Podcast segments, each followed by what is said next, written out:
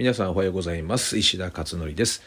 えー今日は2021年1月23日土曜日ですね、えー横浜はあかなり寒い一日になりそうですね。今日明日は雪とかいうね話もあります。えーそうですね。まあだからなんか今日はあんまり外出たくないなということで、えーまあ特に予定はないんですけどね。あの夜に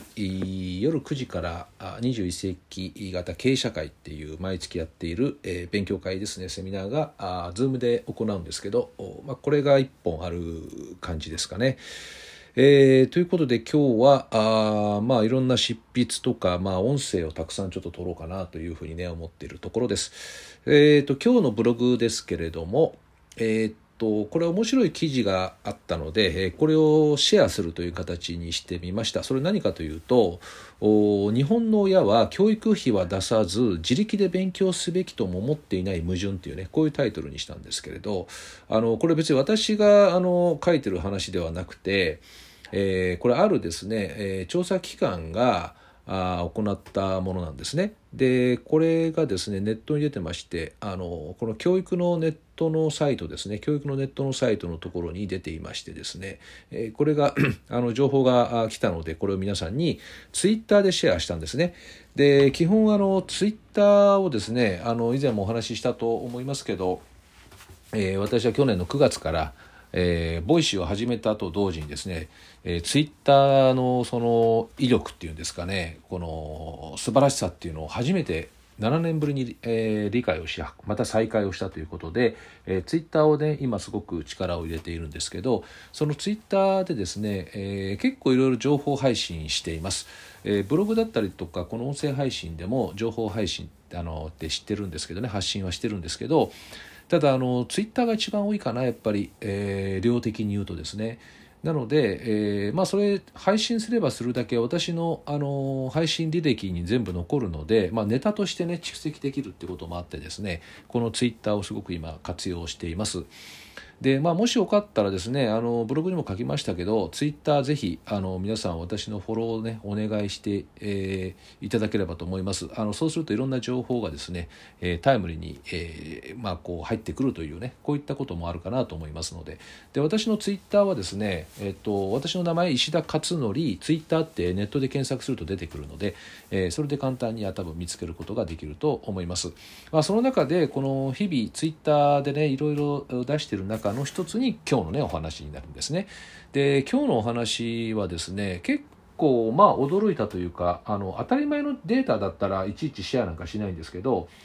えーちょっとね意外だったんですよね。でただこのデータをそのまま丸飲みして信じるっていうか、まあ、データは正しいんだろうけど解釈っていうのは様々できるのでそのあたりも含めて今日は少し、えお話をしようと思っています。でどんなデータかというと、えー結局ですねあまずねこれはあのうんとスプリックス基礎学力研究所というところが調査を行ったらしいですね。えーっとそれがね2020年8月から9月だから去年の夏ですね日本アメリカ中国インドイギリスフランスポーランドタイインドネシアマレーシアミャンマーの11カ国、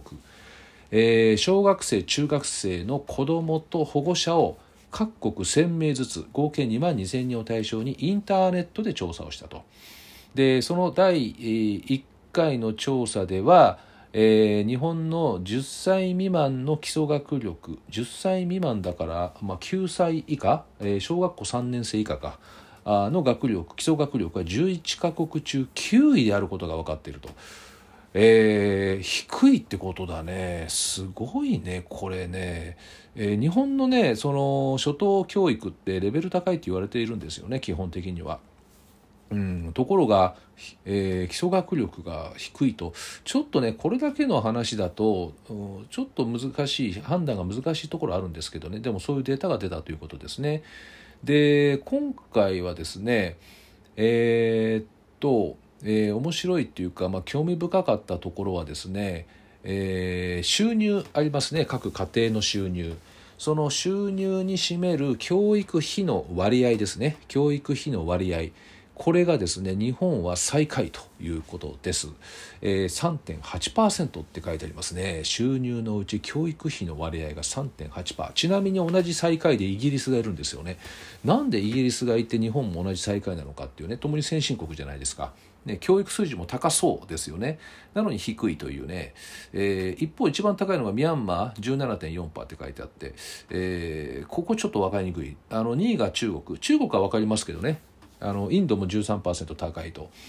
まあ、中国インドはねかなり伸びてるっていうところただあと貧富の差が相当激しいので何とも言い難いということもありますよね。えー、なので、うん、もしかしたら中国インドはこの学力のとかあの意識の高い人たちを対象にした可能性ありますよねこれネットであの調査してるんで。えー、だからイギリスとか日本に関してはネットはもうほぼみんなやってるので結構ばらけたあ可能性がありますよね。いろんなその調査した層がですね。だからまあ一概にどうかなっていう気はちょっとしますがただあんまりお金を出していないという教育費にかけていないということが出ています。で一方で、えー、子どもに対して受けさせたい教育は個別をやっぱりね受けさせたいと日本の親は考えていると。それからえー、自力でね自分の力で勉強をもっとするべきだっていうのが日本の親はえー、これがですね高いということですね。あ高くじゃなくて低いってことですね。低い。あまり考えてない。自分で勉強すべきってあんま考えてないと親は。ということは塾に行かせるってことですよね。自分であの多分できないだろうからあ塾に行かせて勉強やらせるっていう多分裏返しだと思うんですね。であれば教育費はもっとかけるはずじゃないのっていうとこなんだけど最下位と。お金かけてないという話ですね。うん、だからここが矛盾っていうふうにね書いてあるんですね。この調査結果では。だからこういった矛盾にはらんだ状態が基礎学力の低下につながる恐れがあると指摘しているというふうに最後まとまってるんですけどもどうかな？日本の親が教育費にかける部分って私はねそこそこかけてるような印象ですね。これちょっとデータがないからあのデータいろいろあるんですけどね。ただ取り方によって様々ちょっとデータが異なるんで分かんないんですけど私の感覚ではねそこそこお金かけてる気するんですよね。まあ都市と地方では結構差が激しいとは思うんですけどただ全体的にはかけてるかな習い事とかね行かせたりしてるしね小さい時からだからそういった意味では言ってるかなっていうのとあとですね、えー、これやっぱり国同士の比較で出てるから何ともちょっと言えないですよね。例えば日本ってあのまあ一応先進国ですからね、えー、途上国に比べると当然収入は高いわけで、えー、そうすると教育費も高いですよね。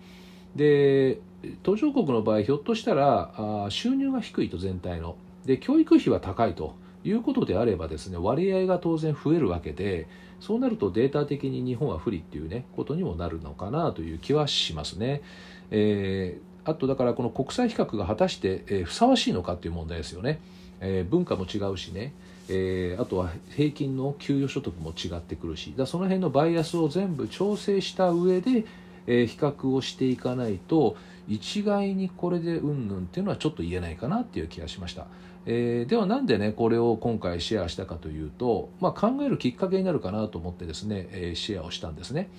でこの中で私がやっぱり、えー、これ確かかなと思ったのは、え、日本の保護者の皆さんは学校の授業に対してはあまり期待をしていないというこれデータで出てるんですけど、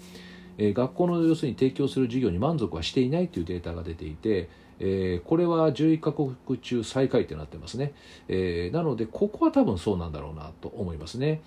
うん、あとは日本は今あれですよね。安い値段で教育受けられるとかあ多いですよね。スタディサプリとか。ああいうの安いですしね。通信添削とか。だから安くて学べるようなものも結構あるのでそれで結果として支出がこれだけ割合が減ってるんじゃないかというそういう私は捉え方をしていますね。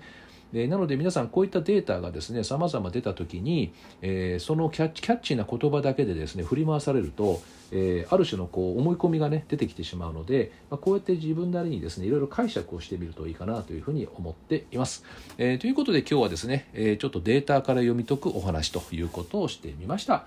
え、ということで、え、皆さんあ今日は明日ちょっと寒そうですけども良き週末をお迎えください。ではまた明日お会いしましょう。